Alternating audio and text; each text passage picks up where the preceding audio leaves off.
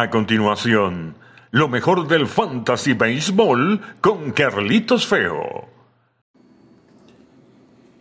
Bienvenidos, mis amigos, a otra entrega de su podcast, lo mejor del Fantasy Baseball, con la producción de Carlos Alberto Fernández Feo Reolón. Les saluda Carlitos Feo. Ya esta es la séptima entrega de lo mejor del Fantasy Baseball con Carlito Feo para esta temporada del 2021. Además, les tenemos una gran noticia, ya que a partir de esta semana también estará disponible nuestro podcast en El Emergente de Ignacio Serrano. Poca gente en Venezuela tiene tanto contenido del béisbol venezolano, del béisbol de las grandes ligas, del béisbol en cualquier rincón del mundo, como El Emergente de mi hermano y amigo Ignacio Serrano. Así que ya lo saben, a partir de esta semana en El Emergente también estará disponible nuestro podcast, lo mejor del Fantasy Baseball. Esta semana tiene algunas características. Por ejemplo, no muchos lanzadores de jerarquía van a tener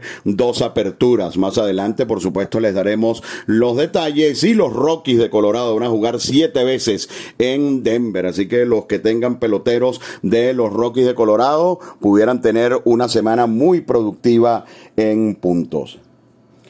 Comenzamos con nuestro esquema. Como siempre, vamos a comenzar con los bateadores más calientes de la semana que acaba de finalizar para efectos de Fantasy Baseball. Adolis García, una de nuestras recomendaciones en la semana anterior, un total de 42 puntos. Adolis pegó 4 jonrones y empujó 12, ratificando su gran momento. Fue el mejor bateador de la semana, Adolis García. Miguelito Rojas, shortstop del equipo de los Marlins de Miami, ya no es el pelotero pequeño que toca la bola, que mueve el corredor. Se ha convertido en un muy buen bateador que además está en la parte alta del line-up de los Marlins, que está en acción a diario.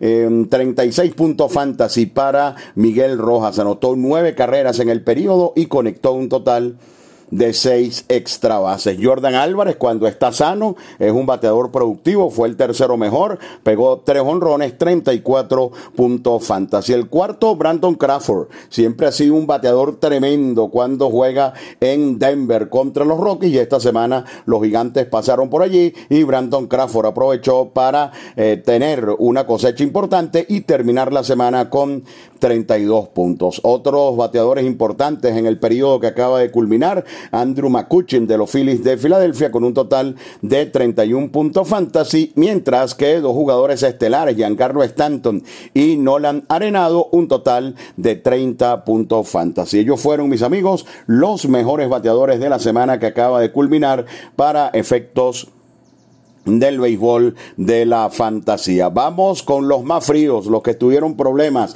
para producir. Comenzamos con Aaron Josh. Se paró en el home 21 veces y fue ponchado en 13. Menos 5 para Aaron Josh, bateador descarado de rachas. La semana pasada estuvo en la sección de los más calientes. Siguen los problemas para Eugenio Suárez. No sabemos si tiene que ver con el cambio de posición. No ha sido una buena campaña para Eugenio Suárez. Y en una semana muy corta para Cincinnati, donde los rojos solamente jugaron 4 encuentros. Tenían 5 pautados. Uno fue pospuesto a causa de la lluvia. Eugenio se fue de 14-0. Otro venezolano con ocupación importante de fantasy, Eduardo Escobar, menos 2 puntos en la semana, solo 2 imparables en 19 turnos. Uno que estuvo lastimado y que ha regresado helado, Mike Moustakas. Un hit en 14 veces, menos 1 para Moustakas, también de los Rojos de Cincinnati. No sabemos si influyó en estos peloteros de Cincinnati. Ya mencionamos a Suárez, ya mencionamos a Moustakas, el hecho de haber jugado tan solo 4 veces en la semana. Otro venezolano, Wilson Contreras, solamente un hit en 17 veces y fue ponchado en 9 oportunidades. Otros bateadores fríos de ocupación importante en el fantasy, el primera base de los Atléticos de Oakland, Matt Olson, bateador descarado de rachas, de 23-2 en la semana, lo poncharon 9 veces. Austin Meadows de los Rays de Tampa Bay, de 25-3, como siempre manifestamos, Meadows es uno de los pocos peloteros de posición con importante ocupación fantasy así de los Rays de Tampa Bay. Por supuesto, varía mucho el line-up, el manager Kevin Cash, y más allá de hombres como Meadows, como Brandon Lowe o como Aros Arena, no es fácil tener peloteros de Tampa Bay de posición en los equipos de fantasía. Y Carlos Correa solamente pegó un hit en 20 turnos en la semana que acaba de culminar, al menos para los propietarios de Correa. Ese imparable fue un cuadrangular y pudo hacer 4 puntos, pero repito, ese cuadrangular fue su único hit en 20 turnos en la semana para Carlos Correa. Esto es lo que se refiere a los bateadores fríos. La semana pasada hablamos de la paciencia en el Fantasy Baseball y todos los que nombramos en la sección de los fríos son peloteros que tienen que permanecer activos. George, Suárez, Escobar, Moustakas, Wilson Contreras, Olson, Meadows y Correa. No queda otra sino esperar a que puedan responder, ya que todos son bateadores probados. Vamos con el picheo en la semana que acaba de culminar en el Fantasy Baseball. Por supuesto que en el picheo estuvo encabezado por los hombres que lanzaron sin hits ni carreras. El no-hitter de John Means, un total de 59 puntos, una joya lo que tiró John Means ante el equipo de los Marineros de Seattle. Lo propio podemos decir de Wade Miley, quien se anotó 54 puntos, 2 sin hit ni carreras ha recibido el equipo de los Indios de Cleveland en la campaña. Huáscar Ynoa en una temporada espectacular, 52 puntos con un par de victorias para Ynoa, demostrando consistencia este lanzador joven de los Bravos de Atlanta. Todavía está libre en aproximadamente un 25% de las ligas, así que ya lo saben, ¿no? Vean por ahí a Huáscar Ynoa, fírmenlo, porque incluso se ha convertido en el lanzador más consistente del equipo de los Bravos de Atlanta. Los 52 puntos de Ynoa fueron en 2 salidas, los 52 de Zach Wheeler fueron en una, ya que Wheeler fue otro de los que tiró un blanqueo en la semana, otro que está encendido, Zach Wheeler. Adam Wainwright, el veterano de los Cardenales de San Luis, no tiene una alta ocupación fantasy. Esta semana respondió con un par de victorias y excelentes 42 puntos. Y aquí hay 3 lanzadores a los cuales hay que darles un ojito. Más adelante en la sección de recomendados vamos a ampliar, que son Vin Velázquez, Tyler Anderson, imagínense ustedes, los Piratas de Pittsburgh, y Cole Irvin de los Atléticos de Oakland. Los 3 aportaron un total de 39 puntos fantasy, que son sencillamente extraordinarios para una semana. Así que estos fueron los mejores pitchers de la semana en cuanto al béisbol de fantasía. Ahora vamos con los más fríos. Hubo impacto en los negativos de la semana, comenzando con Daniel Lynch de los Reales de Kansas City, menos 25. Ya Kansas City tiene una seguidilla larga de derrotas y hay que comenzar a mirar con pinza sobre todo el cuerpo de lanzadores de Kansas City para el Fantasy Baseball. Lynch no era una mala selección, ya que estábamos hablando del prospecto número 1 del picheo de la organización. Sin embargo, tuvo una salida fatal de menos 25. Germán Márquez fue víctima de un pésimo inning en su juego contra San Francisco en el Coors Field, y en una semana de 2 salidas, menos 20 para Germán Márquez. La primera fue tan mala que ayer lanzó bien, ayer domingo lanzó muy bien ante San Luis, y todavía termina con menos 20 puntos para efectos de la fantasía. El prospecto de los Azulejos de Toronto, Nate Pearson, debutó en esta campaña 5 bases por bolas en menos de 3 innings de actuación, menos 14 para un lanzador que debe tener una buena carrera en las grandes ligas. Otro que regresó muy mal fue Johnny Cueto, fue bateado con libertad por el equipo de los Padres de San Diego en labor de solo 3 innings, menos 14 en el regreso de Johnny Cueto. Otro lanzador que tiene impacto fantasy, Dylan Bundy, menos 11. No fue para nada buena su salida ante los Dodgers de Los Ángeles. Charlie Morton, un total de menos 9, que ha podido ser incluso por arriba de menos 20. Solo que Morton, quien fue bateado con una libertad asombrosa por los Phillies de Filadelfia, corrió con la suerte de que todas las carreras que le anotaron fueron sucias, producto de un ponche y un passball que permitió que se envasara el corredor. Eso ensució las 6 carreras que permitió Morton en apenas 2/3 de actuación. Sin embargo, estuvo realmente mal a pesar de que las carreras fueron inmerecidas. Luis Castillo, uno de los lanzadores que más nos gusta en el béisbol de las Grandes Ligas, no ha podido agarrar el ritmo todavía. Luis Castillo, un total de -8, y esta semana, bueno, mala noticia, va a tener que lanzar en el Coors Field ante el equipo de los Rockies de Colorado. Y Julio César Urías, otro lanzador estelar de los Dodgers, terminó con -5 en la semana. Así que estos fueron los más fríos con impacto importante en el béisbol de fantasía de la semana. Vamos a incorporar esta semana, por supuesto, una sección dedicada exclusivamente a los lanzadores relevistas, los mejores de la semana. Matt Barnes con un total de 28. Los números de este pitcher, cerrador de Boston, son sencillamente de otra galaxia. Si por casualidad todavía usted lo ve libre por allí en alguna liga de fantasía a Matt Barnes, no dude en firmarlo, porque lo que ha hecho Matt Barnes este año con un equipo de Boston que además ha estado ganando los juegos de pelota ha sido algo para destacar. Así que Matt Barnes terminó siendo el mejor relevista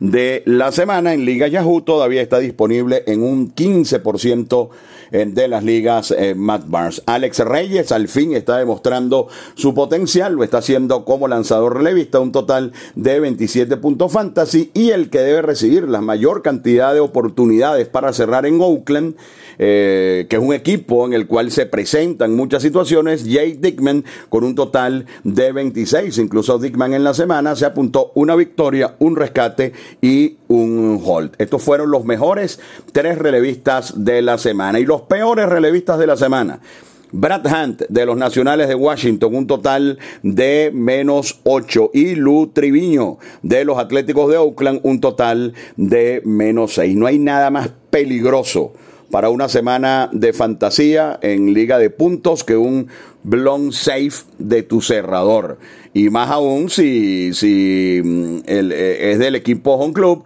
porque todavía se debe terminar la entrada y generalmente son bastante costosos. Lo positivo de esto es que los cerradores tienen la oportunidad de trabajar prácticamente a diario, y generalmente esa cosecha negativa vienen oportunidades seguidas para tratar de reponerlas, y generalmente ocurre de esta manera. Así que los dos peores relevistas de la semana en esta nueva sección, Brad Hand y Lou Trivino. Vamos con los lanzadores con 2 aperturas esta semana. Como les dijimos en la introducción del podcast, no hay muchos lanzadores estelares que tengan 2 salidas en la semana. Sin embargo, los propietarios de Shane Bieber deben estar felices, no solamente porque lanza 2 veces, sino porque lo hace ante los Cachorros de Chicago y ante los Marineros de Seattle, 2 equipos con serios problemas para anotar carreras. Así que debe ser una semana tremenda para Shane Bieber. Y lo mismo pudiéramos decir de Walker Buehler del equipo de los Dodgers, quien va a lanzar ante los Marineros y ante el equipo de los Marlins. Otras opciones interesantes: el Lance McCullers de Houston ante los Angelinos y ante Texas en Houston. Una opción interesante, aunque no tan buena como Bieber y Buehler. Marcus Stroman va a lanzar 2 veces en la semana, una ante los Orioles de Baltimore y otra ante los Rays de Tampa Bay. Y estén atentos con Max Fried, el zurdo de los Bravos de Atlanta, porque en principio le correspondía lanzar el martes, pero su manager aparentemente lo va a mover para el próximo día miércoles. Así que Max Fried no va a tener 2 aperturas esta semana. Un lanzador que está encendido, que ya está en su mejor forma, Sonny Gray, tiene también un par de salidas, una ante los Piratas muy favorable, pero después Cincinnati va a jugar 4 veces en el Coors Field, por lo que esa segunda salida es complicada. Pero con lanzadores de esta categoría sencillamente hay que colocarlos y ligar a que puedan salir ilesos del parque más importante para los bateadores en las Grandes Ligas, como es el Coors Field de Denver. Alex Wood sigue lanzando de manera espectacular, todavía no recoge la confianza completa de los jugadores de fantasía, va a lanzar ante Texas y luego ante los Piratas de Pittsburgh. Puede ser una muy buena cosecha para el zurdo Alex Wood. Kenta Maeda recuperado, lanzaba el domingo, el juego fue pospuesto a causa de la lluvia, así que las dos aperturas de Maeda se han trasladado para esta semana. Su último juego ya fue muy bueno, es un pitcher de mucha calidad, las dos salidas son complicadas, pero sencillamente hay que dejarlo, una ante los Medias Blancas y otra ante los Atléticos de Oakland. Un lanzador que al principio de temporada, lo mencionamos bastante en este podcast con mucha fuerza, Dylan Cease, sus dos últimas salidas han sido lo que realmente esperamos de Dylan Cease. Va a tener un par de salidas, una ante Minnesota, que no está bateando mucho, y otra ante los Royals de Kansas City. Este es otro pitcher que puede tener una muy productiva semana. Madison Bumgarner, vamos a mencionarlo, también va a tener un par de salidas ventajosas. Madison Bumgarner está día a día, pero aparentemente no va a tener problemas para tomar sus aperturas. Ya son 4 salidas muy buenas para la otrora estrella de los Gigantes de San Francisco, Madison Bumgarner. Matt Boyd de los Tigres de Detroit, por supuesto que los pitchers de Detroit no gozan de mucha simpatía en el béisbol de la fantasía, porque generalmente los puntos que se anotan a las victorias son esquivos a los pitchers de los Tigres. Sin embargo, Matt Boyd, quien saltó su última apertura por problemas de rodilla, nada que ver con su brazo de lanzar, iba a reaparecer el día domingo, el juego fue pospuesto por lluvia, pasa a ser un lanzador de 2 salidas y su primera será ante los Royals de Kansas City y su segunda ante los Cachorros, así que Matt Boyd también pudiera estar en camino a tener una buena semana. Y con signos de interrogación, porque sabemos que tiene una calidad enorme, Dinelson Lamet. Está programado para lanzar 2 veces en la semana.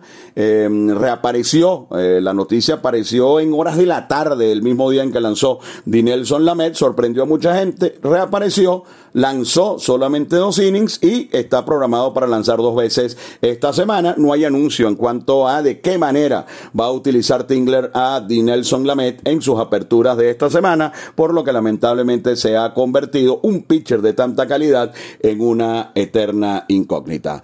Escuchan su podcast Lo Mejor del Fantasy Baseball con Carlito Feo. Estás escuchando Lo Mejor del Fantasy Baseball con Carlitos Feo. Continuamos, mis amigos, con Lo Mejor del Fantasy Baseball con Carlito Feo, la producción de Carlos Alberto Fernández Feo Reolón, 7º episodio de esta temporada del 2021. Les recordamos que a partir de hoy, en El Emergente, el mayor contenido de béisbol en Venezuela de mi gran amigo Ignacio Serrano, estará disponible a partir de esta semana el podcast Lo Mejor del Fantasy Baseball. Y también recomendamos siempre el podcast del Fantasy Baseball del Extra Base, con mis grandes amigos Oscar Prieto Rojas, Carlito Suárez y Daniel Álvarez, también altamente recomendado. Y esa voz que escucharon ahora ustedes en nuestro podcast es la de Víctor Córdoba Oramas, mi compañero de muchos años en el circuito radiofónico de los Navegantes del Magallanes. Continuamos. Los equipos con mejor calendario, obviamente Colorado va a jugar 7 veces en el Coors Field, 3 ante los Padres de San Diego y 4 ante los Rojos de Cincinnati, así que hay una serie de peloteros aquí, el caso de McMahon, el caso de Story, que pudieran tener grandes producciones en la semana, ¿por qué no Charlie Blackmon, quien ha mejorado bastante en los últimos juegos, y también el caso de Garrett Hanson? Puede ser una semana muy productiva para los propietarios de estos peloteros. Los Astros de Houston, otro equipo que va a tener 7 compromisos en casa, 3 ante los Angelinos de Los Ángeles y 4 ante los Rangers de Texas. Son 2 equipos con un picheo pobre y que pudieran entonces poner en la onda de los batazos a los Astros de Houston. Cincinnati, ya les dijimos que va a jugar 4 veces en Colorado y va a comenzar la semana con 3 juegos ante los Piratas de Pittsburgh. Así que ojo también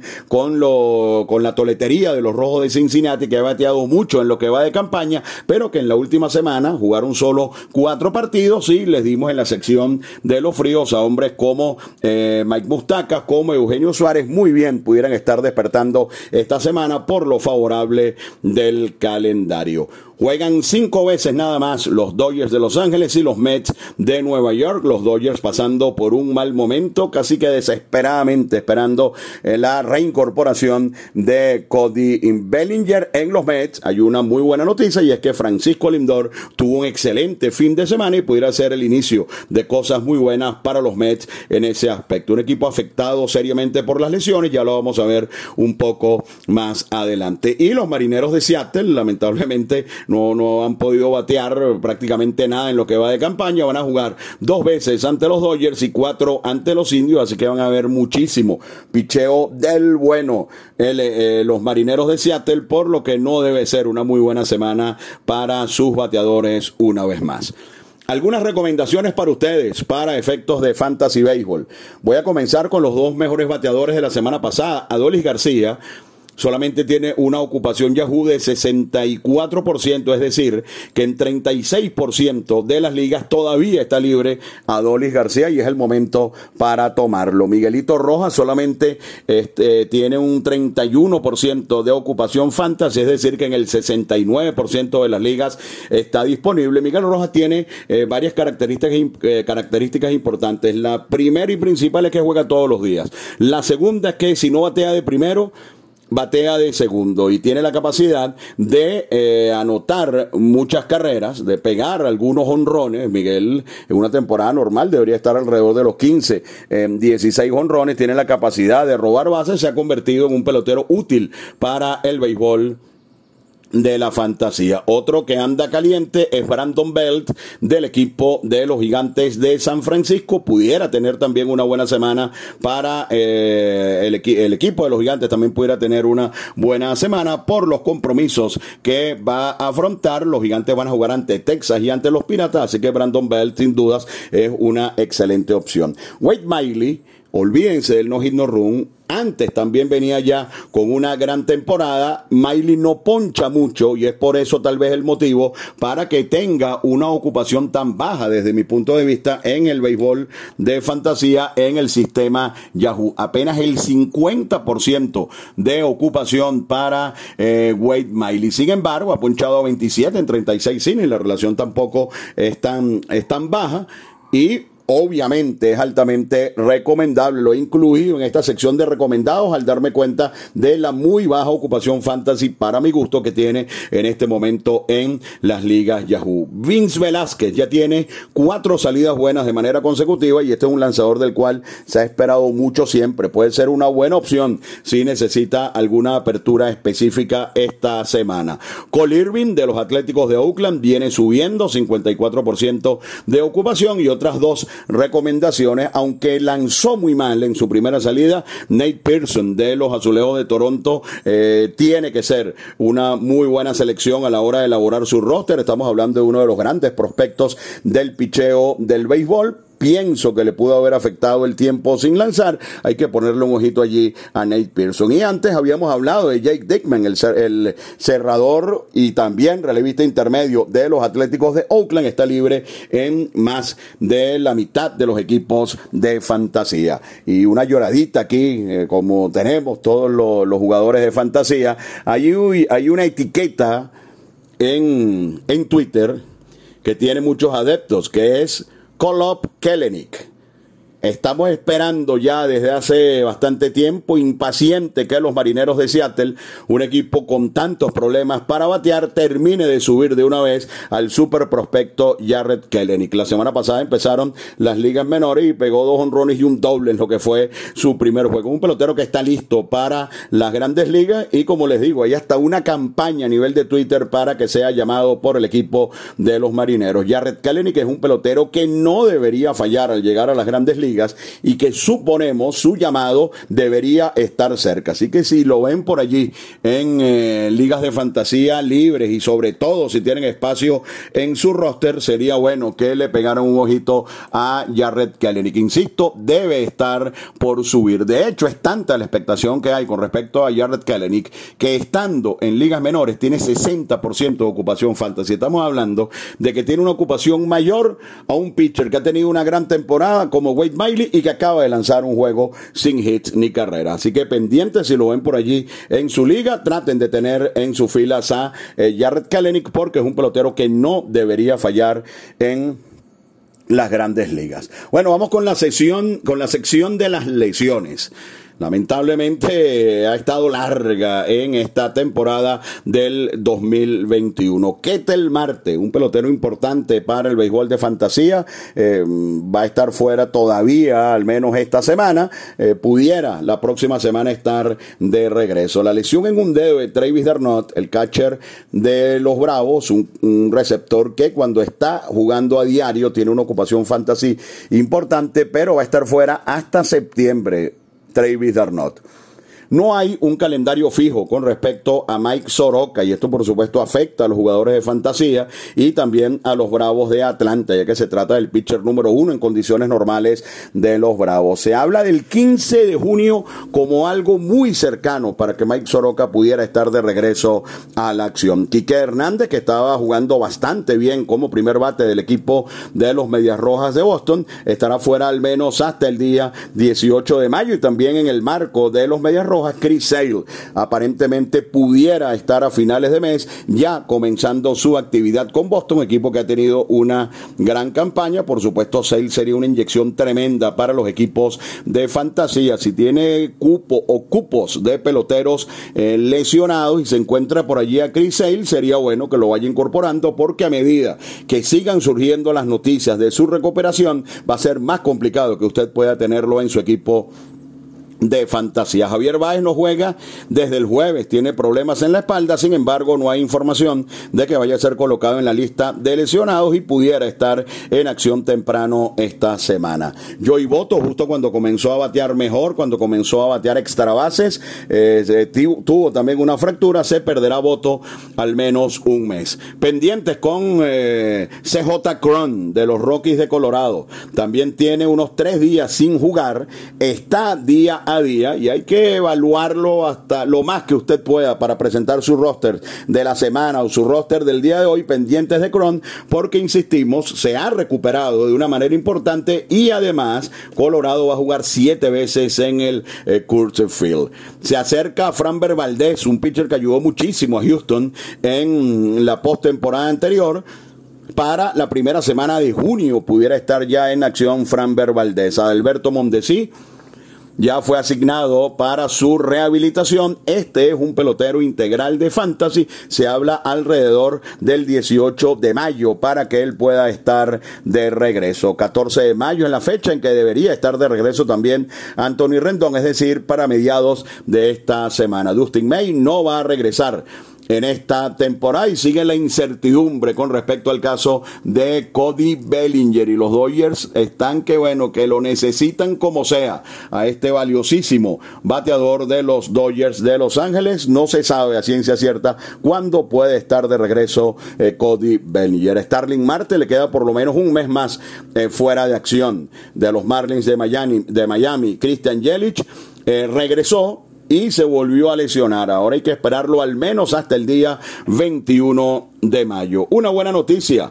Corbin Burnes se va a reportar hoy lunes al equipo de los Cerveceros de Milwaukee, va a hacer su sesión de bullpen y enseguida será asignado, si no hay ningún inconveniente, para un turno en la rotación esta semana. Así que una gran noticia para los propietarios de Corbin Burnes, uno de los mejores pitchers hoy en día en el béisbol de las grandes ligas. Byron Buxton ha tenido una campaña sensacional, probablemente el mejor en la Liga Americana hasta este momento, pero Byron Buxton siempre está lesionado y es algo que lo ha perseguido en su carrera de Big League. Este año, cuando todo comenzó de manera mágica, de manera maravillosa para él, surgió otra lesión y al menos hasta el 15 de junio estará fuera de acción Byron Buxton. Otro caso que hay que seguir de cerca, yo diría que más de cerca que cualquiera, el caso de Jacob deGrom. Reapareció ayer, como siempre imbateable, en 5 innings, apenas le conectaron un imparable, pero de repente otorgó 3 boletos en una entrada, terminó saliendo del partido. En principio los Mets, y esa es la versión oficial hasta ahora, apuntan de que se mantiene, de que fue por precaución la salida de Jacob deGrom del encuentro. Sin embargo, va a ser sometido a una resonancia magnética, tiene problemas en un costado. Jacob deGrom va a ser sometido entonces a otro examen y esperemos a ver qué puede ocurrir con Jacob deGrom. Sin embargo, usted, si es propietario de Jacob deGrom, debe tratar de prepararse para que Jacob deGrom pierda al menos una salida más. Es un pitcher demasiado valioso para el equipo de los Mets de Nueva York y es muy lógico, completamente lógico, que los Mets actúen con cautela en el caso de deGrom, como con cautela también están actuando en el caso de Carlos Carrasco. En estos días Carlos Carrasco fue colocado en la lista de 60 días. Mucha gente pensó que había retrocedido, que había tenido más problemas. Sin embargo, Carlos Carrasco es elegible para salir de la lista de 60 días el día 31 de mayo. Y los periodistas que cubren a los Mets fueron enfáticos en decir que no fue que se lastimó, que no fue que hubo un retroceso, sino que quieren estar seguros y que hay algunos aspectos que han avanzado más lentos que otros y quieren estar seguros en el caso de un pitcher de 34 años, que además es muy valioso para los Mets, como Carlos Carrasco. Así que en junio ya Carlos Carrasco debería estar lanzando en Grandes Ligas. Y se acerca Noah Syndergaard, ya fue asignado a su rehabilitación, así que yo diría que en un par de semanas es probable que ya tengamos a Noah Syndergaard en el béisbol de las Grandes Ligas y con un valor muy alto en el béisbol de la fantasía. Se acabó la espera para los propietarios de Luke Boyd. Luke Boyd ya estará esta semana en el roster activo de los Yankees de Nueva York y esto es una gran noticia porque yo estoy seguro que la presencia de Boyd no solamente va a traer muchos puntos a Boyd, sino que va a activar aún más la ofensiva de los Yankees y muchos peloteros allí se verán beneficiados por la presencia de Boyd. El venezolano Jesús Luzardo estará fuera al menos hasta el 1 de junio, aparentemente está progresando bien de la lesión en su mano de lanzar. George Springer, otro que reapareció y regresó a la lista de lesionados. Esta semana no cuenta George Springer y Stephen Strasburg, otro lanzador muy importante para efectos de la fantasía. Estamos hablando aproximadamente del 26 de mayo como la fecha más cercana en que Strasburg pudiera estar de regreso a la acción. Así que esto en cuanto a los lesionados. El sistema CBS nos aporta los jugadores más firmados esta semana en el béisbol de la fantasía. Dylan Cease quedaba libre muy poco. Esta semana ya subió un 90% de ocupación. Un pelotero muy útil que nosotros incluso recomendamos al principio de la campaña y que no había tenido un buen inicio, Josh Rojas. Tuvo una subida importante en cuanto a las firmas en el béisbol de fantasía y ya nos encontramos con que Josh Rojas tiene 60% de ocupación en lo que tiene que ver con el sistema CBS y en lo que tiene que ver con Yahoo anda en 67% de ocupación. Es un pelotero que puede hacer muchas cosas, Josh Rojas, y que por supuesto es importante para el béisbol de la fantasía. De hecho, Josh Rojas en las últimas 2 semanas tiene 42 puntos de fantasía, ha pegado 4 jonrones y ha anotado 10 carreras, por lo que también es altamente recomendado para ser incluido en sus equipos. Cole Irvin también ha subido bastante, subió a un 65% de ocupación, viene de una gran semana. El venezolano Admiral Solay subió a 52% de ocupación y al fin está jugando todos los días. Raimel Tapia subió a un 80% de ocupación y ese es otro que pinta para una gran semana de fantasía. Así que estos son los 5 más agregados en el béisbol de la fantasía, de acuerdo al sistema CBS, que también nos da los más dejados en libertad. Ha sido una excepción tremenda Keston Hiura de los Cerveceros de Milwaukee, menos 22% esta semana. Jacob Yunis, menos 19%. Akil Badú comenzó con bombos y platillos y ya ha descendido. Akil Badú esta semana bajó en un 16% de ocupación en lo que tiene que ver con el béisbol de la fantasía. Otro que viene bajando, y nosotros hablamos la semana pasada de la paciencia, es Steven Matz. Steven Matz tuvo una mala salida, muy mala ante el equipo de Washington, luego tuvo otra muy mala ante Oakland y en su última salida, 5 innings, es cierto, le pegaron un total de 8 hits, le hicieron un total de 3 carreras. Matt ha sido dejado en libertad en un 11% de los equipos. Yo insisto que con este pitcher habría que tener paciencia. Yo me encontraría por allí a Steven Matz y creo que estaría tentado a firmarlo si necesitara algún tipo de apertura, porque demostró muchísimo al inicio de la campaña y no estoy seguro que un par de salidas negativas sean el indicativo para salir en masa de este zurdo de los Azulejos de Toronto. Germán Márquez fue dejado en libertad en un 11% de los equipos, tuvo un inning nefasto ante los Gigantes la semana pasada, lo que le costó un menos 20, y esta semana no es recomendable porque van a jugar en Colorado y la verdad es que la semana luce difícil para los pitchers en el Coors Field.